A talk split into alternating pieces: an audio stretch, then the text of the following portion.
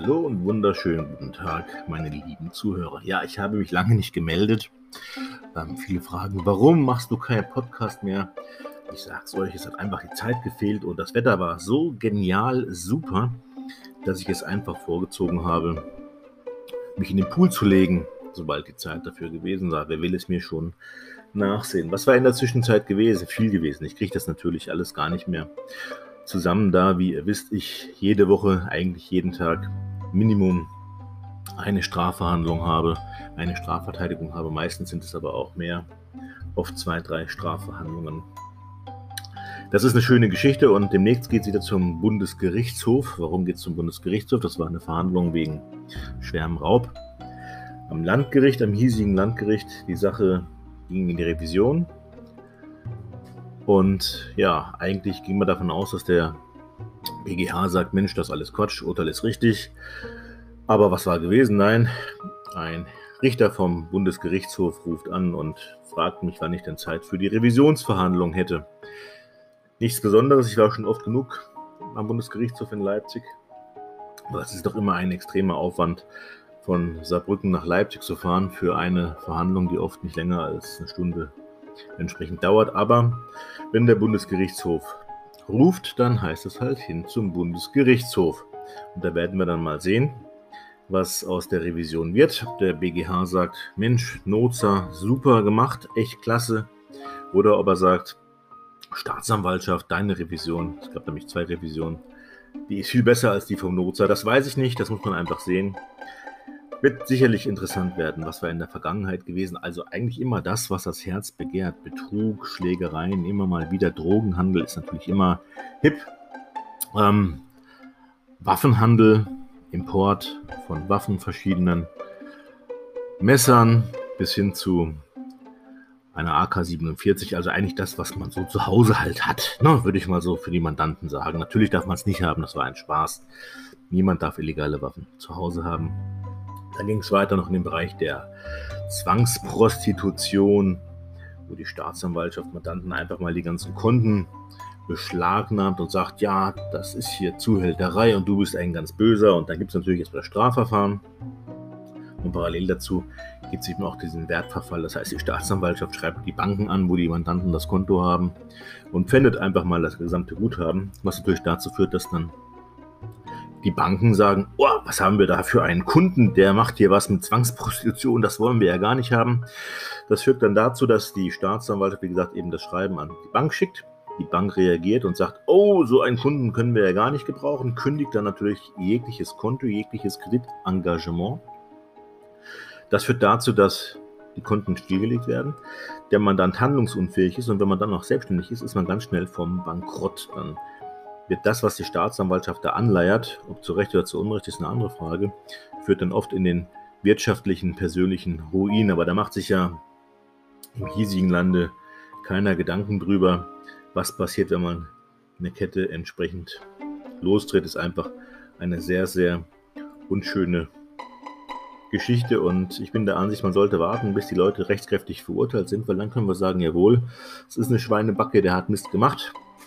Aber wenn nicht, und der wird freigesprochen. Dann wurde durch das ganze Theater mit dem Vermögensverfall, was da angeordnet wurde, Vermögensabschöpfung heißt das dann juristisch, da werden die Leute ruiniert. Und wenn es dann einen Freispruch gibt, glaubt man nicht, dass es da eine Art von Entschuldigung oder ein Es tut mir leid gibt. Nee, das ist dem Staat, gelinde gesagt, scheißegal, wenn einer kaputt gemacht wurde. Das interessiert überhaupt keinen. Das ist die Realität. Man kann da gespaltener Ansicht sein. Ich halte das für hoch bedenklich. Ich denke halt, die Unschuldsvermutung, die haben wir halt einfach. Und die sollten wir nicht durch Hintertürchen irgendwo abschaffen. Entsprechend, aber es ist ja dasselbe, wenn ich immer äh, die Politik sehe, die Politiker in den Medien sehe, wenn die sagen, oh wow, wir haben wieder eine neue Verordnung veröffentlicht, wir haben ein neues Gesetz verabschiedet. Da frage ich mir, wie kann man auf so einen Mist stolz sein? Wir ertrinken in Gesetzen, wir ertrinken in Verordnungen, sodass kein normalsterblicher Bürger und auch kein Rechtsanwalt, davon abgesehen, kein Richter, kein Staatsanwalt, da noch einen Überblick entsprechend behalten kann. Und die loben sich noch, die Politiker, dass sie wieder ein Gesetz rausgebracht haben, um wieder was zu sanktionieren, wieder etwas zu regeln, wieder etwas zu verbieten, verbieten, verbieten, verbieten. Immer dasselbe. Also wir haben meiner Ansicht nach genug Gesetze in Deutschland, in Europa und es wäre mal Zeit, da mal durchzukerchern und mal einen großen Mist einfach abzuschaffen, damit der Bürger auf der Straße überhaupt noch mal durchsteigt, was er überhaupt darf und was er nicht darf. Aber nein, unsere Politiker leben ja davon zu verbieten und immer weiter zu verbieten und das alles unter dem Aspekt des sogenannten Gemeinwohls. Und da fällt mir gerade noch ein, das ist ja auch so ein Reizthema, Corona, Covid-19. Ihr wisst vielleicht, wie ich darüber denke, aber es ist doch, habt ihr das gemerkt? Am Anfang hieß es Mund-Nasenschutz, ja, diese Maske, die man tragen soll. Mund-Nasenschutz, bitte Mund-Nasenschutz. Alles schön und gut, ob Sinn oder nicht Sinn, will ich jetzt gar nicht mehr kommentieren, aber bekommt ihr mit, dass es jetzt von der Politik heißt, immer diese AHA-Regel, AHA-Regel, Abstand, Hygiene und dann das Unwort Alltagsmaske. Damit wird dieser Begriff des Mund-Nasenschutzes als Alltagsmaske suggeriert. Es ist für den Alltag, gewöhnt euch dran. Ähm, es ist halt der Alltag, eine Alltagsmaske.